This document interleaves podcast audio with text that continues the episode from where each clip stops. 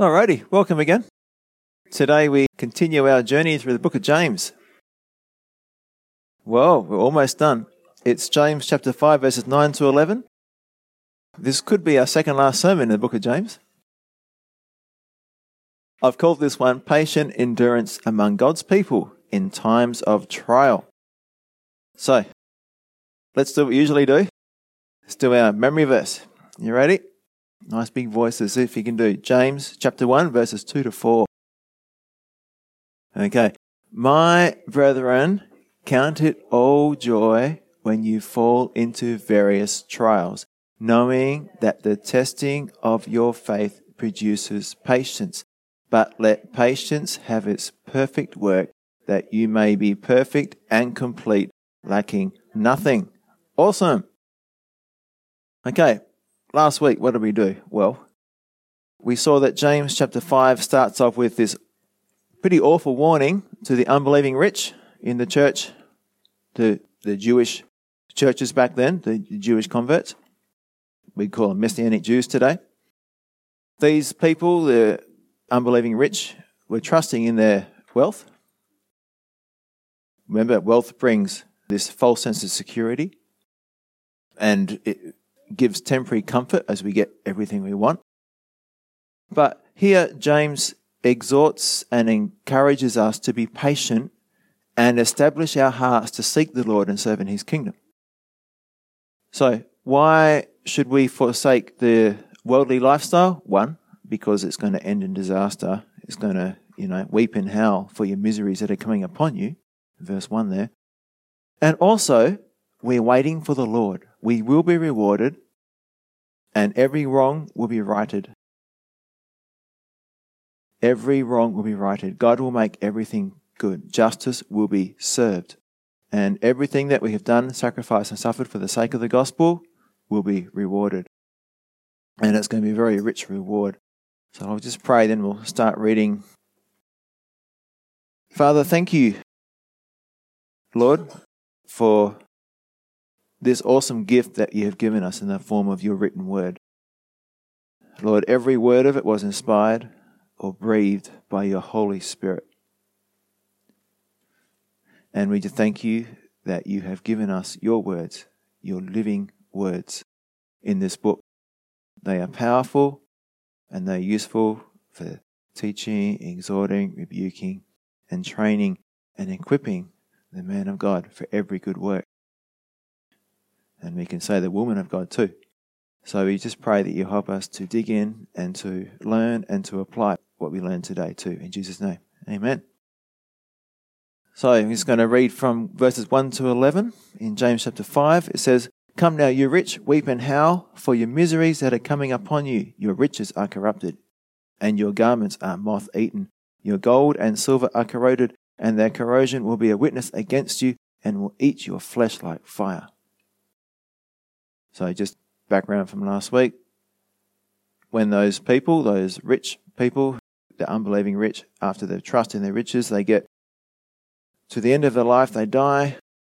They're going to say, All those things I enjoyed, I wish I never had them. I wish I had made the choice to follow Jesus. Indeed, the wages of the labourers who mowed your fields, which you kept back by fraud, cry out, and the cries of the reapers have reached the ears of the Lord of the Sabaoth. That's the Lord of hosts, the Lord of heaven's armies. That's where the, the vengeance comes in. God will make everything right. He will bring justice. You have lived on the earth in pleasure and luxury. You have fattened your hearts as in a day of slaughter. You have condemned. You have murdered the just. He does not resist you. And notice there that there's no justice down here, or not much justice down here on earth. There's many people today being hurt and mistreated and abused. Verse 7 Therefore be patient, brethren, until the coming of the Lord. Remember last week we talked about that? How long do we need to be patient for? Until the Lord comes for us, whether it be the rapture or we die. It's a lifetime. It's a marathon. See how the farmer waits for the precious fruit of the earth, waiting patiently for it until it receives the early and latter rain. You also be patient, establish your hearts, for the coming of the Lord is at hand. Now we come into the verses we're going to talk about today. Do not grumble against one another, brethren, lest you be condemned. He's talking about believers. Do not grumble against one another, brethren, lest you be condemned. Behold, the judge is standing at the door. My brethren, take the prophets who spoke in the name of the Lord as an example of suffering and patience. Indeed, we count them blessed who endure. You have heard of the perseverance of Job and seen the end intended by the Lord, that the Lord is very compassionate and merciful. So let's have a look at verses 9 to 11. It says, Do not grumble against one another, brethren, lest you be condemned. Behold, the judge is standing at the door. My brethren, take the prophets who spoke in the name of the Lord as an example of suffering and patience. Indeed, we count them blessed who endure. You have heard of the perseverance of Job and seen the end intended by the Lord, that the Lord is very compassionate and merciful. So, this is really interesting. We're going to learn about Job and lots of things today. So, firstly, verse 9 do not grumble. That means, in the original, sigh, groan, or complain against one another, brethren. So, we're talking about Christians complaining against Christians, Christians grumbling, sighing, being unsatisfied, dissatisfied with other brethren. So, I don't know about you, but when times get tough and things just don't go our way, how do we usually react? You know, the car breaks down or something like that. What happens? Generally speaking, we get grumpy. grumpy old man, yeah. Grumpy old dad. So we turn into Mr. Bad Mood with a bad attitude, we become irritable and impatient, but worst of all, we become critical of other believers and even of God. And we are prone to think or say things like, Why did God allow this to happen to me? And we start to become critical and find fault in other believers, grumbling and moaning, complaining against one another. So it doesn't look good to those on the outside, the unbelievers looking in, and it doesn't encourage each other in our walk with the Lord. Now, verse 9 is pretty scary, but I'm going to soften this up a bit at the end. So I'm just presenting it how it is. Lest you be condemned or judged. That literally means judged. Behold, the judge is standing at the door. So, these times of hardship, James is telling us here, these times of hardship are no excuse to treat our brothers and sisters in Christ in an unloving way. We're not going to lose our salvation over it, okay? Don't stress. But we will be held accountable for our thoughts, words, and actions towards other believers when we stand before Jesus at the Bema Seat judgment. So, this is a judgment of believers. Now, what is this judgment? We've talked about it before. It's a judgment of reward. So, I'm just going to read those verses so we all understand what the judgment is that James is referring to. It's a Bema Seat judgment. 1 Corinthians chapter 3, verses 10 through 15. According to the grace of God which was given to me, as a wise master builder, I have laid the foundation, and another builds on it. But let each one take heed how he builds on it. For no other foundation can anyone lay than that which is laid, which is Jesus Christ. Now, if anyone builds on this foundation with gold, silver, precious stones, wood, hay, straw, each one's work will become clear, for the day will declare it. Judgment Day, the Bema Seat, because it will be revealed by fire, and the fire will test each one's work of what sort it is. If anyone's work which he has built on endures, he will receive a reward. If anyone's work is burned, he will suffer loss. So, this is a condemnation that James is talking about here. You had the opportunity to earn reward, but you didn't. You made a bad choice. If anyone's work is burned, he will suffer loss, but he himself will be saved, yet so as through fire. So I just want you to notice and emphasize this that if anyone's work is burned, he will suffer loss, but he himself will be saved, yet as though through fire. Some people might come through the Bema Seat judgment smelling like smoke. How Lindsay said. So, this judgment is a judgment of reward. Now, what about grace? Where's the compassion of God in this? Well, the Bible tells us that all believers have the Holy Spirit living within them, and therefore we have no obligation to live according to the desires of our sinful nature. And we read that in Romans 8, 12, and 13. However, and this is where I'm softening in a bit and just bringing in the big picture, we need to recognize that when we are born again, we are baby or immature Christians. So, as a parent, do you have the same expectations of your three month old baby as you do your 17 year old son? You'd be foolish to, right? Okay. So, in the same way, God's expectations of us change as we mature. So, when we're first born again, we're baby or immature Christians. We don't know much and our faith is weak. When it comes to spiritual warfare, we are lacking knowledge and experience. You can see 1 John chapter 2 verse 12. And when it comes to developing character, we have only just begun. Okay? We've only just begun. Now, I've called this the road to producing God's agape love. Why? Because God's agape love is the pinnacle, it's the last thing that we achieve in our character development process. Sanctification, becoming Christ like. It's like we've only just enrolled in God's becoming Christ like character transformation program. so I'm going to read 2 Peter chapter 1, a few verses from there. And this shows us that although God has already given us all the resources we need to live a godly life, we still need to work hard to develop the godly character potential that all believers receive when they're born again. So, understand that it's a process. Becoming Christ like is a process and it takes effort. So, let's read 2 Peter chapter 1 verses 3 to 11. By his divine power, God has given us everything we need for living a godly life. We have received all this by coming to know him, the one who called us to himself by means of his marvelous glory and excellence. And because of his glory and excellence, he has given us great and precious promises. These are the promises that enable you to share his divine nature and escape the world's corruption caused by human desires. Okay, so there's the promise, there's the provision already made. Now in verse 5 it says, In view of all this, make every effort to respond to God's promises. And here it tells us how we grow in character. It says, Supplement your faith with a generous provision of moral excellence, and moral excellence with knowledge, and knowledge with self control, and self control with patient endurance, and patient endurance with godliness, and godliness with brotherly affection and brotherly affection with love for everyone.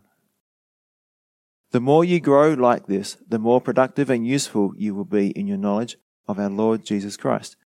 But those who fail to develop their character, you could say, in this way are short sighted or blind, forgetting that they have been cleansed from their old sins. So, dear brothers and sisters, work hard to prove that you really are among those God has called and chosen. Do these things, and you will never fall away. That's a good promise. Then God will give you a grand entrance into the eternal kingdom of our Lord and Savior Jesus Christ. So, does character development, does growth in that character happen automatically? No. Okay. What does it say? Work hard or be diligent to prove that you are really among those God has called and chosen. Now, this is not saying work hard to be saved, but rather once you are saved and given the potential to become like Christ, the hard work you put into developing your character will show or prove to others that you really are a true believer as people around you see the change in you that God is doing. So, why is it so important that we develop our character, that we mature in our walk with God, in our relationship with God? Well, it says, the more you grow like this, the more productive and useful you will be in your knowledge of our Lord Jesus Christ. So, going back to our example of the three month old and the 17 year old, which child is more useful? Who can wash the car? Who can do the dishes? You know, who can help out around the house? Well, the three month old is just feed me, feed me, feed me. And the 17 year old says, yep, no problems. So that's what it's like for us. We want to be more productive and useful in the kingdom of God. So, to put it simply, the more mature or more Christ like we become, then the more useful we become. And we receive a greater reward. Now, how do we develop these Christ like character traits? Well, spend time in the presence of God, in the Word, in prayer, and in fellowship. Now, Ray Comfort wrote a little pamphlet called Save Yourself Some Pain. And it talks about ways of accelerating your Christian growth. Why is that so important? Because if you stay as a baby, you're going to be grumbling more and hurting other people. And you're going to be falling to sin and you're going to be ineffective in sharing the gospel to other people. So he says, you know, he wrote this thing and it says, save yourself some pain. So we can choose to grow quickly or we can choose to kind of be stagnant and remain as a baby. So some people are Christians who have been Christians for, I don't know, 20 years and they're still wearing nappies. It's not a nice sight. You know, Christian wearing nappies 20 years on, yeah? We all wear nappies when we're first born again. We're all brand new Christians. It's okay. You know, we've all got to learn. We'll go through that stage. But you don't want to stay wearing nappies. You want to mature. You want to grow up. Now, I just want to focus on the last two stages of our character development as stated in 1 Peter chapter 1. Brotherly love and then God's agape love. So brotherly love is the love that is shown by believers to believers especially during times of trial. And the Greek word behind that is Philadelphia, and it's similar to the phileo love, it's brotherly love. This is the opposite of grumbling against one another. So, Christians of good character will not grumble against one another. Of course, we all can fall and have a bad day.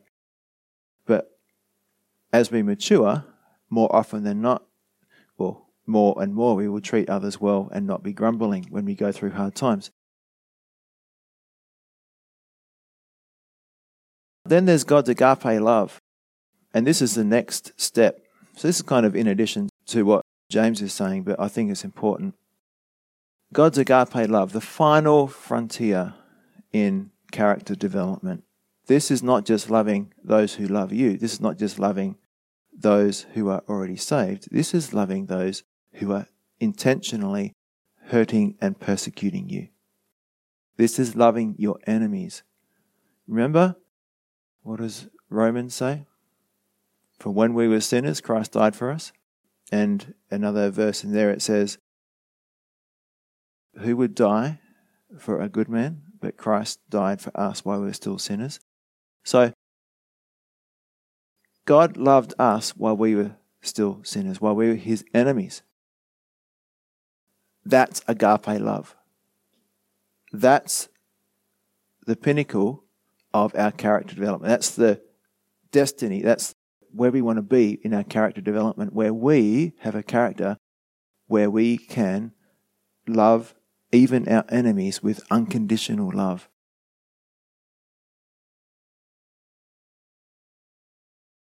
So, why am I saying all this? Well, I don't want you to be discouraged when you find it difficult to obey what God's word says about how to love each other in times of trial. So if we're struggling, which we all do, just remember that although God has given us everything we need to live a godly life, we still need to learn how to put it into practice.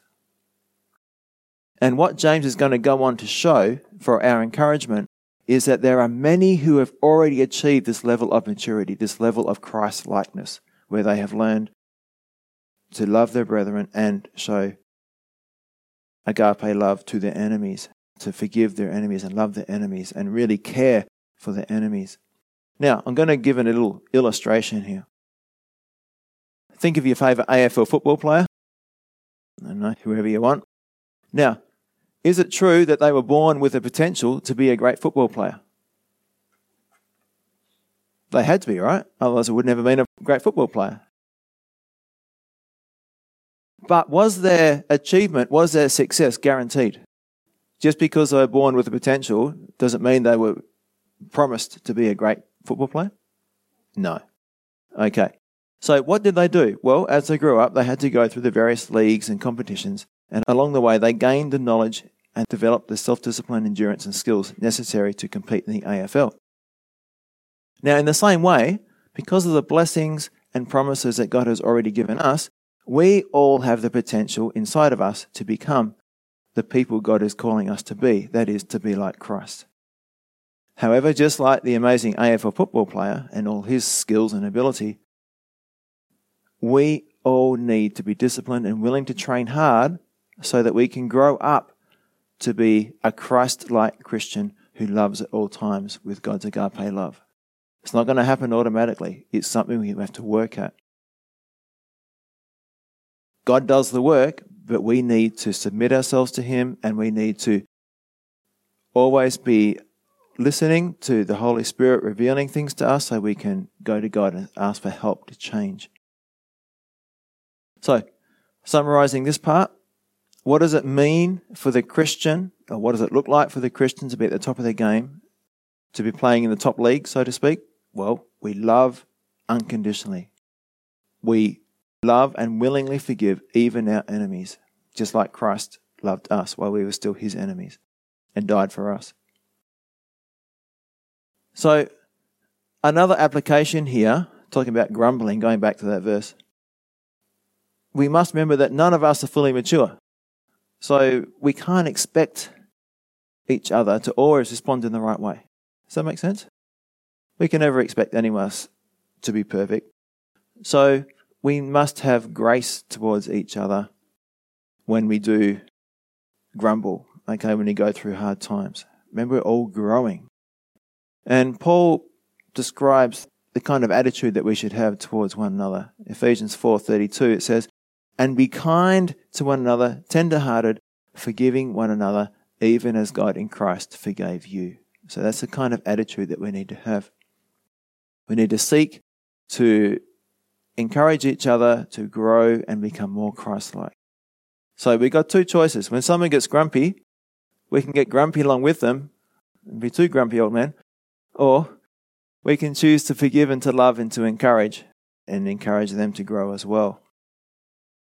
So I like Hebrews 10 24 and 25. It says, Let us think of ways to motivate one another to acts of love and good works and let us not neglect our meeting together as some people do, but encourage one another, especially now that the day of his return is drawing near. And this has application to our families as well. When something doesn't go right in the family, what happens? You get grumpy. So, this verse here is also very important in our family relationships, be husband and wife, parent child, even siblings brother, sister, sister, sister. Okay? If one gets grumpy, you can either get grumpy as well and you can start to fight, or you can choose to respond in love. You can be kind to one another, tender hearted, forgiving one another, even as God in Christ forgave you. And we can think of ways to motivate one another to acts of love and good works.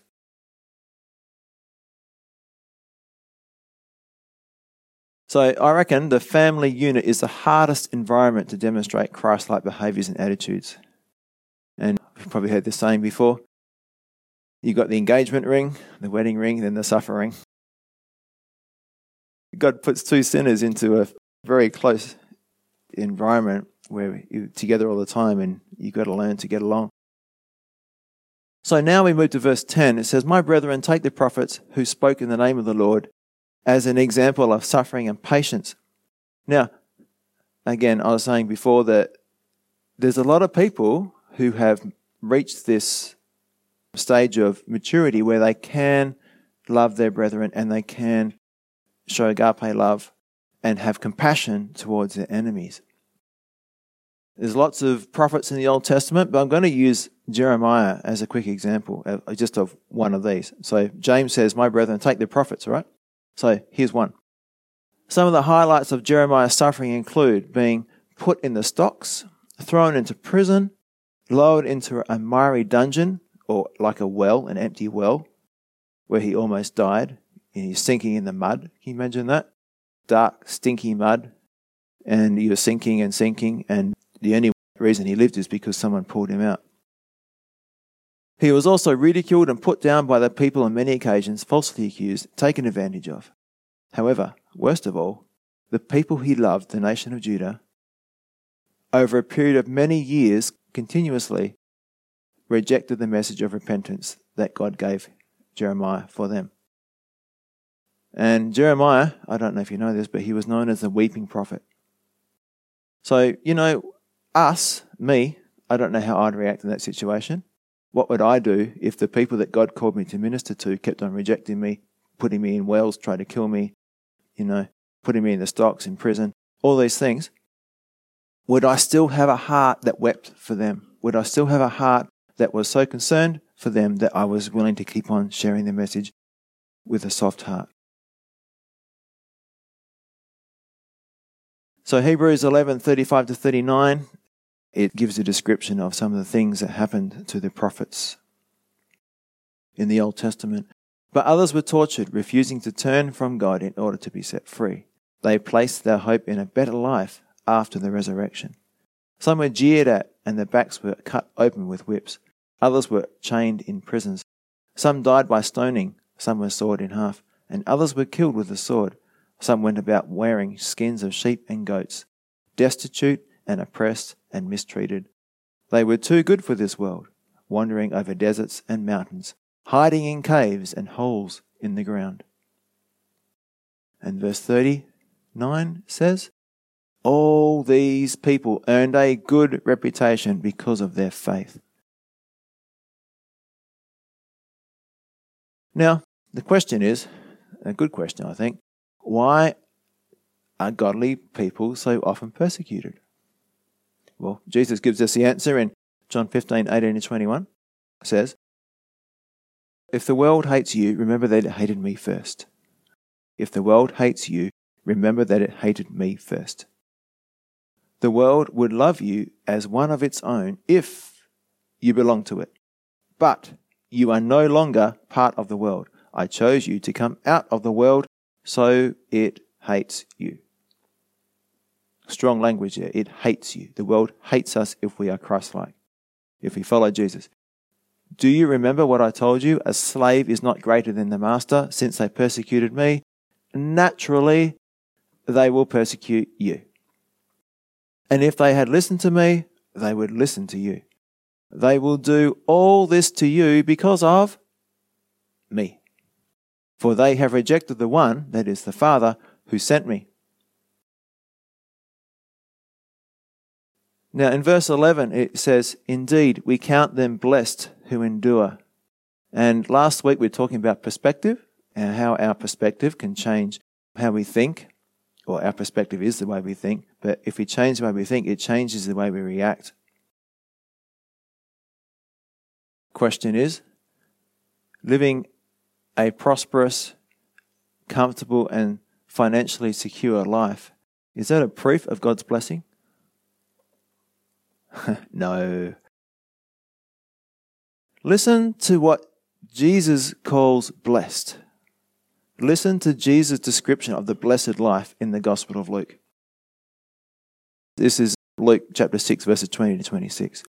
Then he lifted up his eyes toward his disciples and said, Blessed are you poor, for yours is the kingdom of God. Blessed are you who hunger now, for you shall be filled. Blessed are you who weep now, for you shall laugh.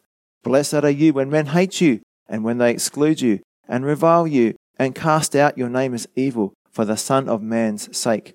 Rejoice in that day and leap for joy, for indeed your reward is great in heaven. For in like manner their fathers did to the prophets. So, what did James say? Look at the example of the prophets. They suffered at the hands of religious people.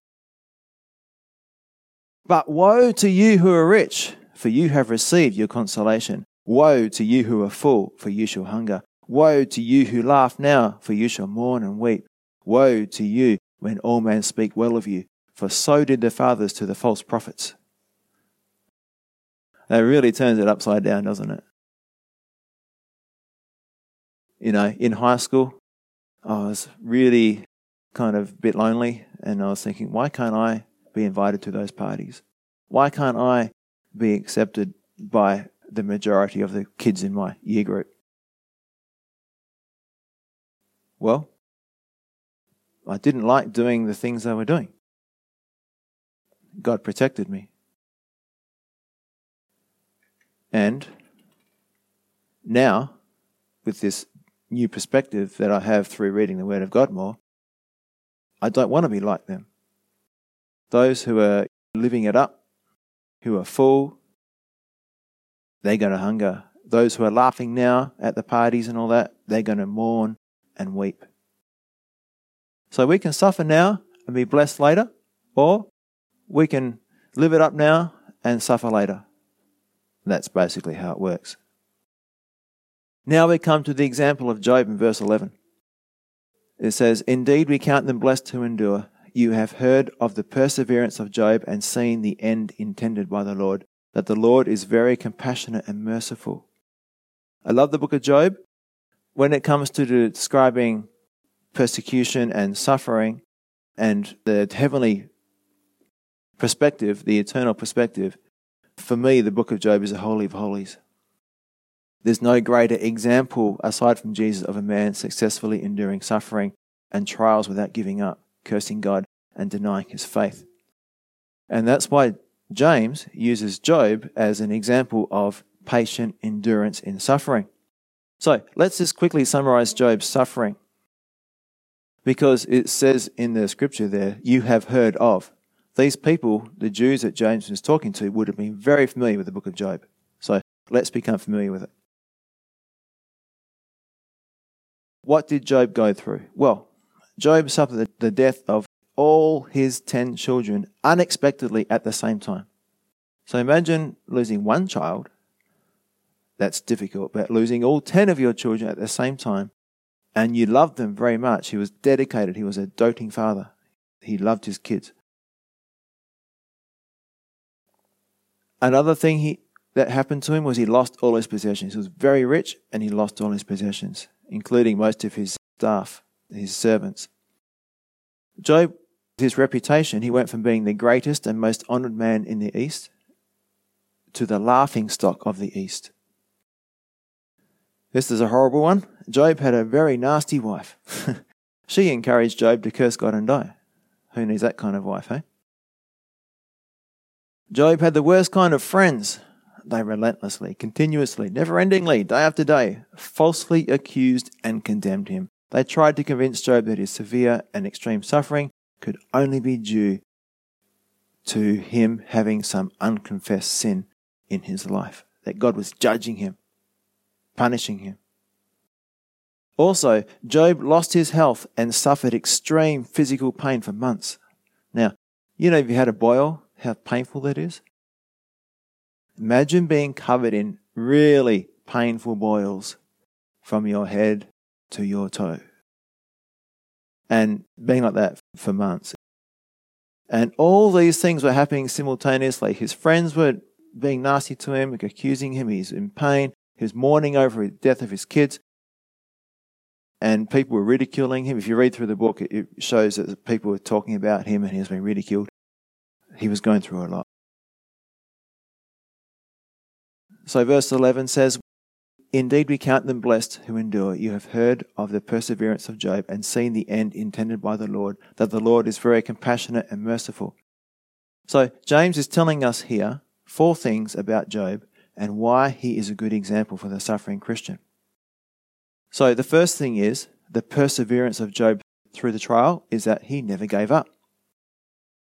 Secondly, God had a purpose or goal in Job's suffering, the end intended by the Lord. Thirdly, Job's trial showed that the Lord is very compassionate and merciful. That's interesting. Again, a change in perspective. Trials show that God is merciful and compassionate, not hard and vengeful.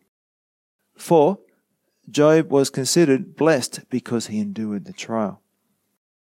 So let's go through those one at a time. The first one is the perseverance of Job. So Job refused to curse God despite his severe suffering. And I'm going to go through some of the scriptures that show Job's faithfulness to God despite him having no understanding of why things were happening. When we read the book of Job and we have the big picture, we have the heavenly perspective, we hear the conversation between Satan and God. Job had none of that. Remember that as we go through. So I'm putting this in the context of a boxing ring. Okay, round one Satan versus God. Then the Lord asked Satan, Have you noticed my servant Job? What's God doing here? He's boasting about his servant Job. He's boasting about his kid, yeah? He's saying, Have you seen my servant Job? Whoa. He is the finest man in all the earth. He is blameless, a man of complete integrity. He fears God and stays away from evil.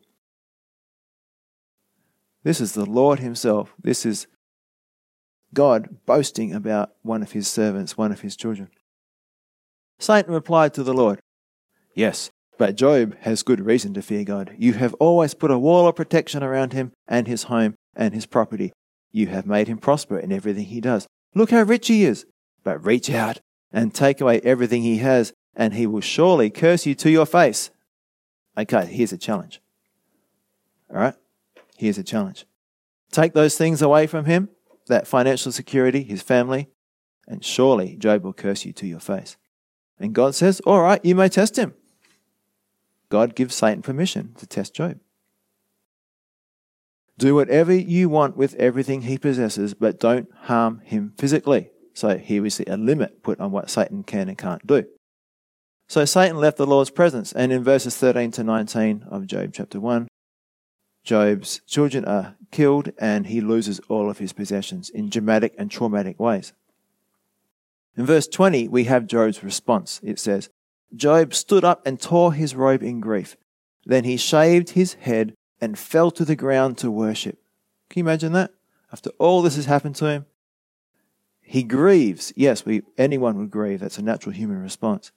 He shaved his head as a sign of grief, mourning, and fell to the ground. What? To curse God? No. To be angry? No. To worship. And said, I came naked from my mother's womb and will be naked when I leave. The Lord gave me what I had, and the Lord has taken it away. Praise the name of the Lord. So, what is worship? It's submission to God. Here we see worship. Job is submitting himself to God. God, I trust you. I submit to you. I trust that what you're doing is good for me. And verse 22, the conclusion of this first part in all of this, Job did not sin by blaming God. Pretty cool, eh? So the scoreboard is God won, Satan zero. Satan made this accusation and Satan lost. It was a wrong accusation. Round two. This is the loss of Job's health. And Job endures prolonged and excruciating pain. So let's read the scripture. It's Job chapter 2, verses 3 to 10. Then the Lord asked Satan, Have you noticed my servant Job?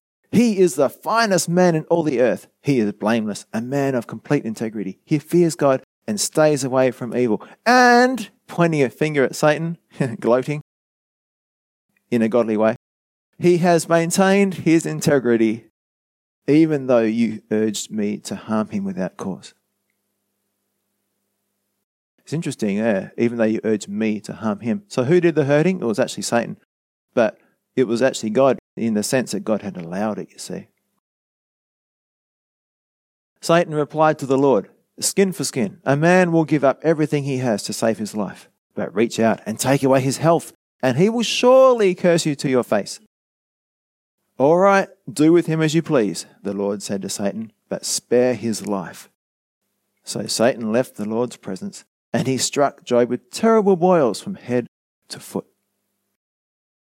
Job scraped his skin with a piece of broken pottery as he sat among the ashes. His wife said to him, Are you still trying to maintain your integrity? Curse God and die.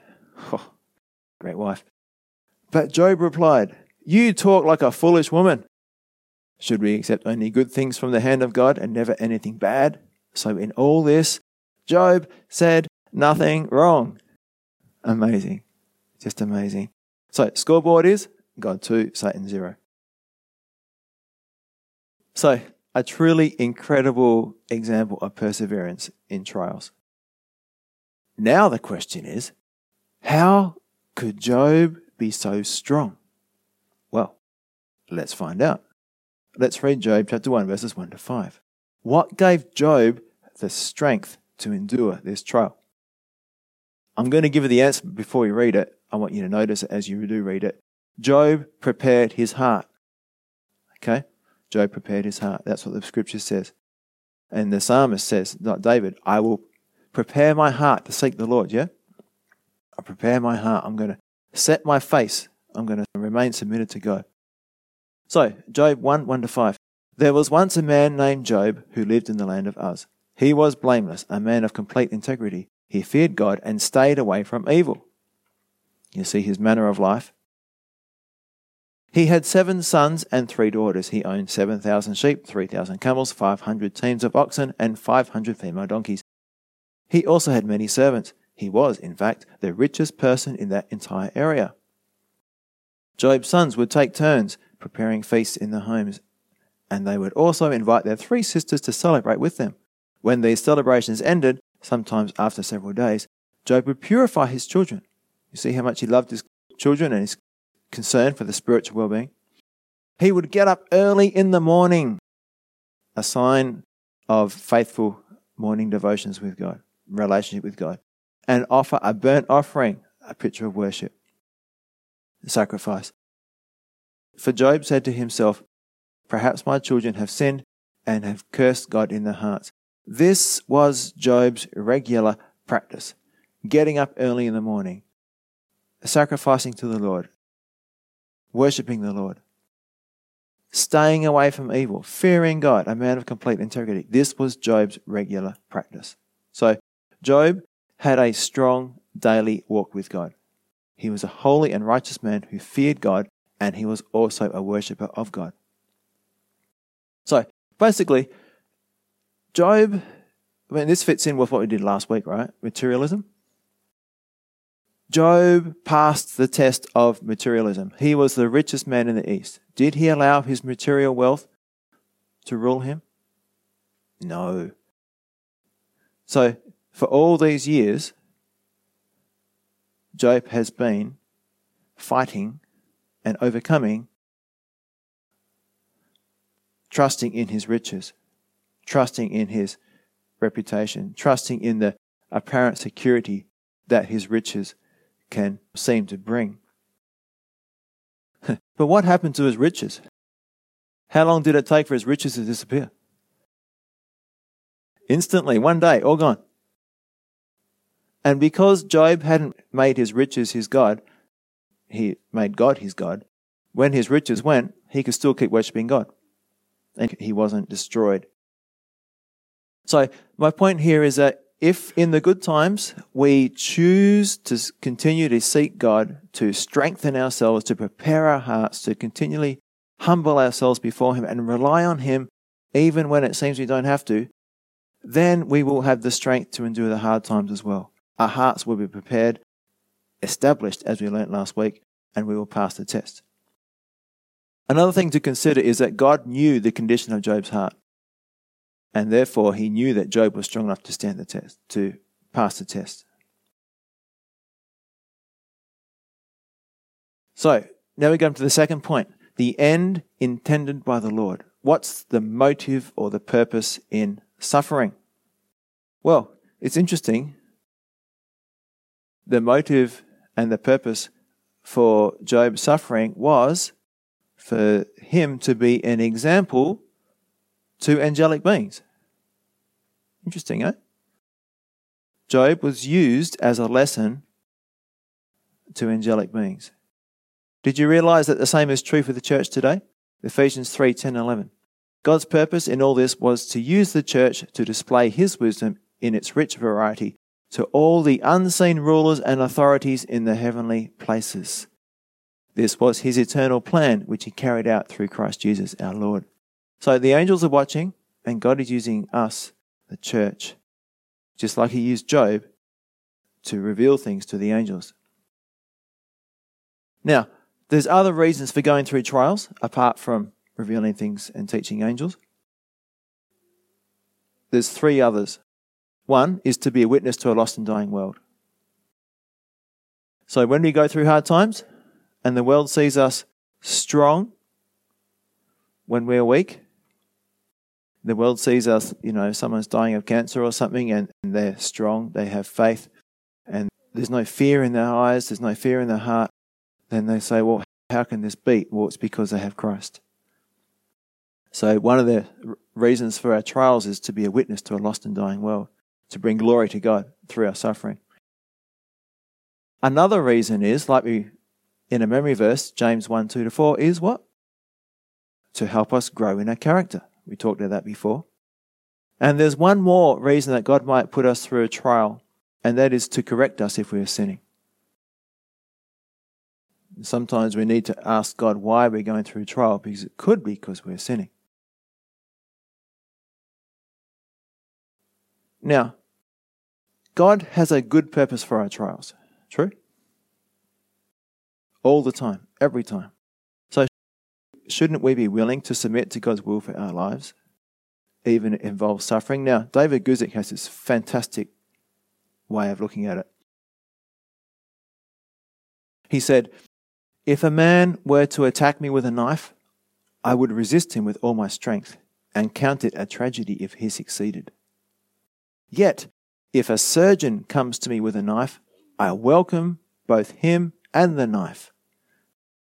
Let him cut me open, even wider than the knife attacker, because I know his purpose is good and necessary. So I read that again. If a man were to attack me with a knife, I would resist him with all my strength and count it a tragedy if he succeeded. That's an enemy, right? Someone who doesn't have your good at heart. Yet if a surgeon comes to me with a knife, someone who wants to help you, I welcome both him and the knife. Let him cut me open even wider than the knife attacker because I know his purpose is good and necessary. So it comes down to this. Do I trust the doctor with a capital D? You know, the great physician? God, as he cuts me open, metaphorically, through trials and suffering? Will I trust him? Do I trust that He's doing what is best for me, that He's making me into a better person, to be more like Christ? If I do, then like Job and Jesus and the prophets and the apostles and millions of other New Testament believers, I'll be willing to completely and joyfully submit to God's will for my life, even if it involves suffering. Remember that it's only during trials that our character can grow. In Romans 8 28 and 29, it says, And we know that God causes everything to work together for the good of those who love God and are called according to his purpose for them. So that's how many things? Some things? everything to work together for good, yeah? For God knew his people in advance and he chose them to become like his son. So what's the overall purpose in suffering? It's he chose them to become like his son so that his son will be the firstborn among many brothers and sisters. So, our trials are there to give us opportunity to grow to become like Christ. That's always a good outcome, a good reason for the trial. Now, three, point three here Job's trial showed that the Lord is very compassionate and merciful. So, this word compassionate, Spurgeon has a quote.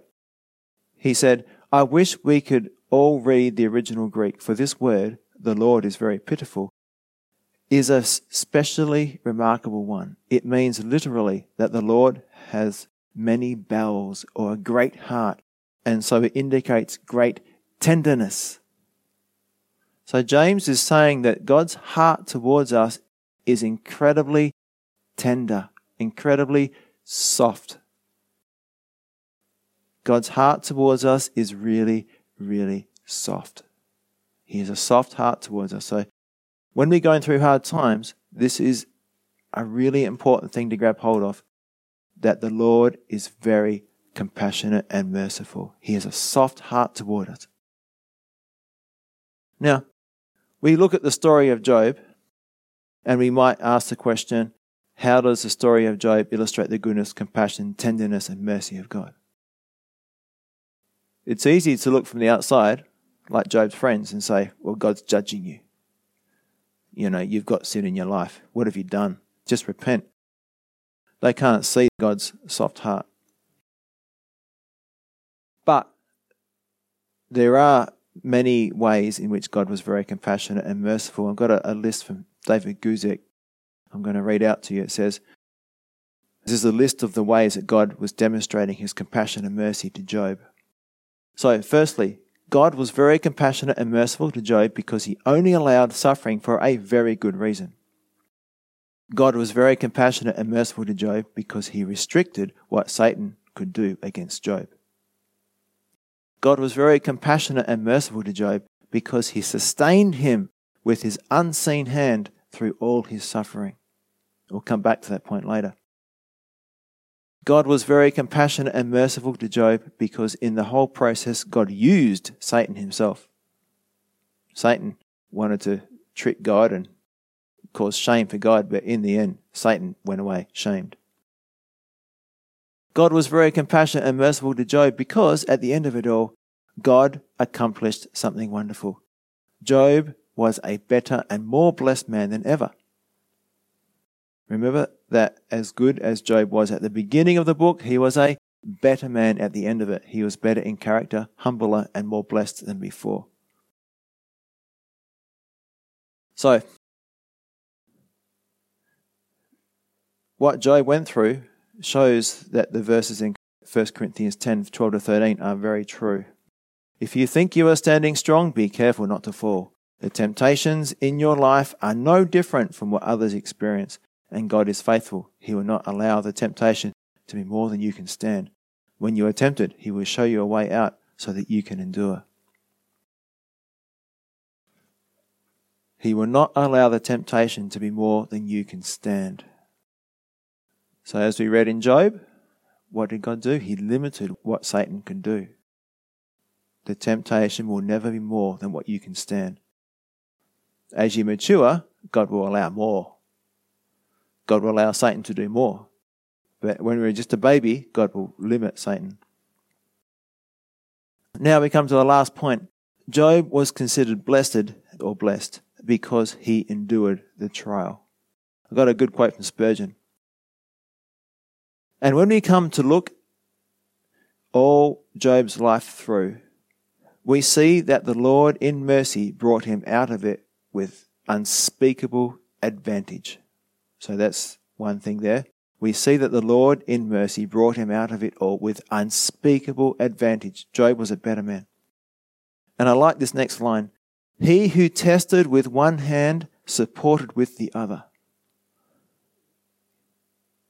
And you see that in the book of Job. It's not obvious, but who was holding Job? Who was giving Job strength to go through all this? God, in one hand, is testing him, removing his kids, removing his possessions, allowing these friends to be there. But the other hand is underneath him, supporting him, holding him up. So I'll read that bit again. He who tested with one hand supported with the other.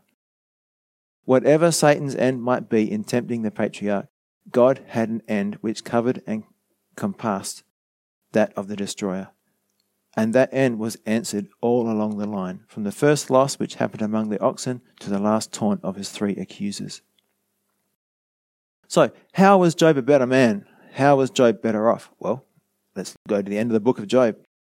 Job chapter 40, verses 1 to 7, and then 10 to 17. The Lord has been communicating to Job, and now Job replies to the Lord. I know that you can do anything, and no one can stop you. You asked, Who is this that questions my wisdom with such ignorance? It is I. And I was talking about things I knew nothing about, things far too wonderful for me. You said, Listen, and I will speak. I have some questions for you, and you must answer them. Now, verse 5. Listen very carefully to this verse. I had only heard about you before, but now I have seen you with my own eyes. I take back everything I said and I sit in dust and ashes to show my repentance. So, before the trial, Job's relationship with God was relatively shallow. I'd only heard about you. But after the trial, wow, I've seen you with my own eyes. Deep, strong, yeah?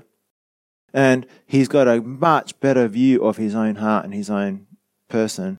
Oh boy, boy. You know, I thought I was a good man, but now I've had such a close encounter with the Lord. I sit back in dust and ashes to show my repentance. And verse 7 continues After the Lord had finished speaking to Job, he said to Eliphaz the Temanite, I am angry with you and your two friends, for you have not spoken accurately about me, as my servant Job has. So remember, these two friends were accusing Job of sinning, and that his suffering was because he had sinned. They couldn't think of any other reason why Job would be suffering. In verse 10, when Job prayed for his friends, the Lord restored his fortunes. In fact, the Lord gave him twice as much as before. So, all these things we're going to read now are physical things, but obviously, I hope you understand, the greatest thing that Job gained through this trial was his deeper relationship with God. So, keep that in mind. So, when Job prayed for his friends, the Lord restored his fortunes. In fact, the Lord gave him twice as much as before. Then all his brothers, sisters, and former friends came and feasted with him in his home, and they consoled him and comforted him because of all the trials the Lord had brought against him. God allows it, yeah? Remember? One hand, God's bringing the trial, the other hand, He's supporting us. And we're changing, we're growing to become more like Him. And each of them brought a gift of money and a gold ring. So the Lord blessed Job in the second half of his life even more than the beginning. For now he had 14,000 sheep, 6,000 camels, a thousand teams of oxen, and 1,000 female donkeys. He also gave Job seven more sons and three more daughters. He named his first daughter Jemima, the second daughter Keziah. Hi, Keziah. And the third daughter, Keren Happuch. In all the land, no women were as lovely as the daughters of Job. And their father put them into his will along with their brothers. Job lived a 140 years after that, living to see four generations of his children and grandchildren. Then he died, an old man who had lived a long, full life. So, again, coming back to Job chapter 42, verse 5, the greatest blessing that Job got was a deeper relationship with God. I had only heard about you before, but now I have seen you with my own eyes. Shadrach, Meshach, Abednego in the fiery furnace, who was there with them? The Son of God. The only thing they lost was their bonds. Anything that would tie them down to this earth. So, for me, if a trial results in me growing closer to God, loving Him more, then I will gladly embrace it and willingly endure it because of the joy of a closer love relationship with God. But I have to add there most of the time. because, why? Sometimes the trial reveals that I'm not submitted to God. The trial reveals that my faith is not there. My faith is in something else, not in God. So sometimes I fail the trial. Sometimes I don't embrace it. And the trial can make you better or it can make you bitter. Now, the physical blessings that Job received, we don't get those blessings down here on earth. We don't get everything doubled and whatever. Our reward is where? In heaven, yeah.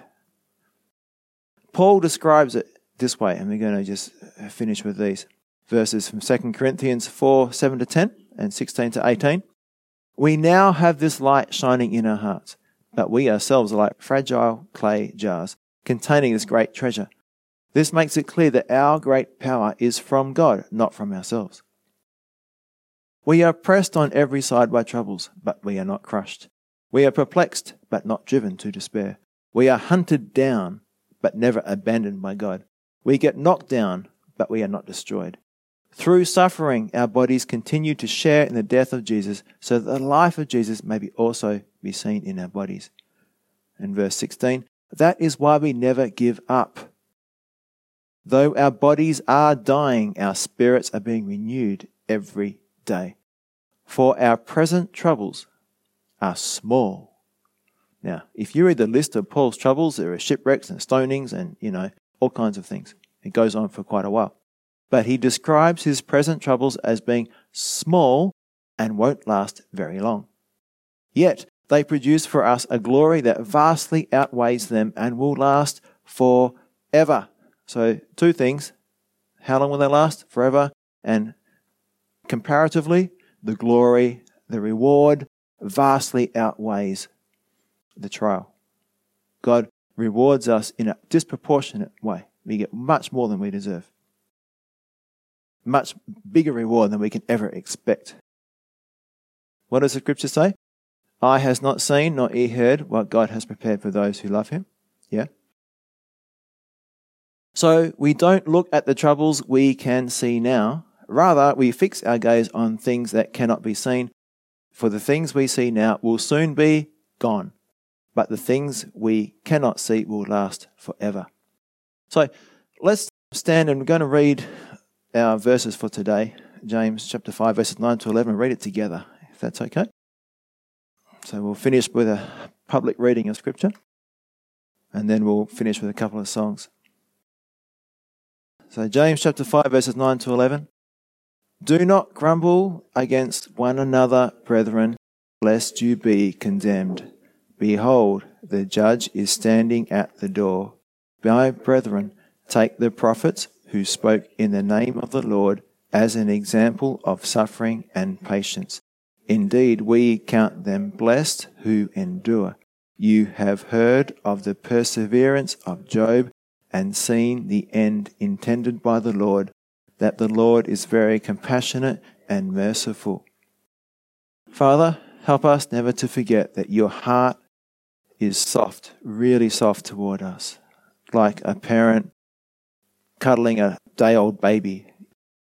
Just compassion oozing out of you towards your children, Lord. Help us never to forget that. Help us not to forget how much you love us and how much you care for us. Help us not to forget that while one hand is allowing the trial or causing the trial, the other hand is supporting us through the trial. And in the end, the trial makes us strong. We become more like you.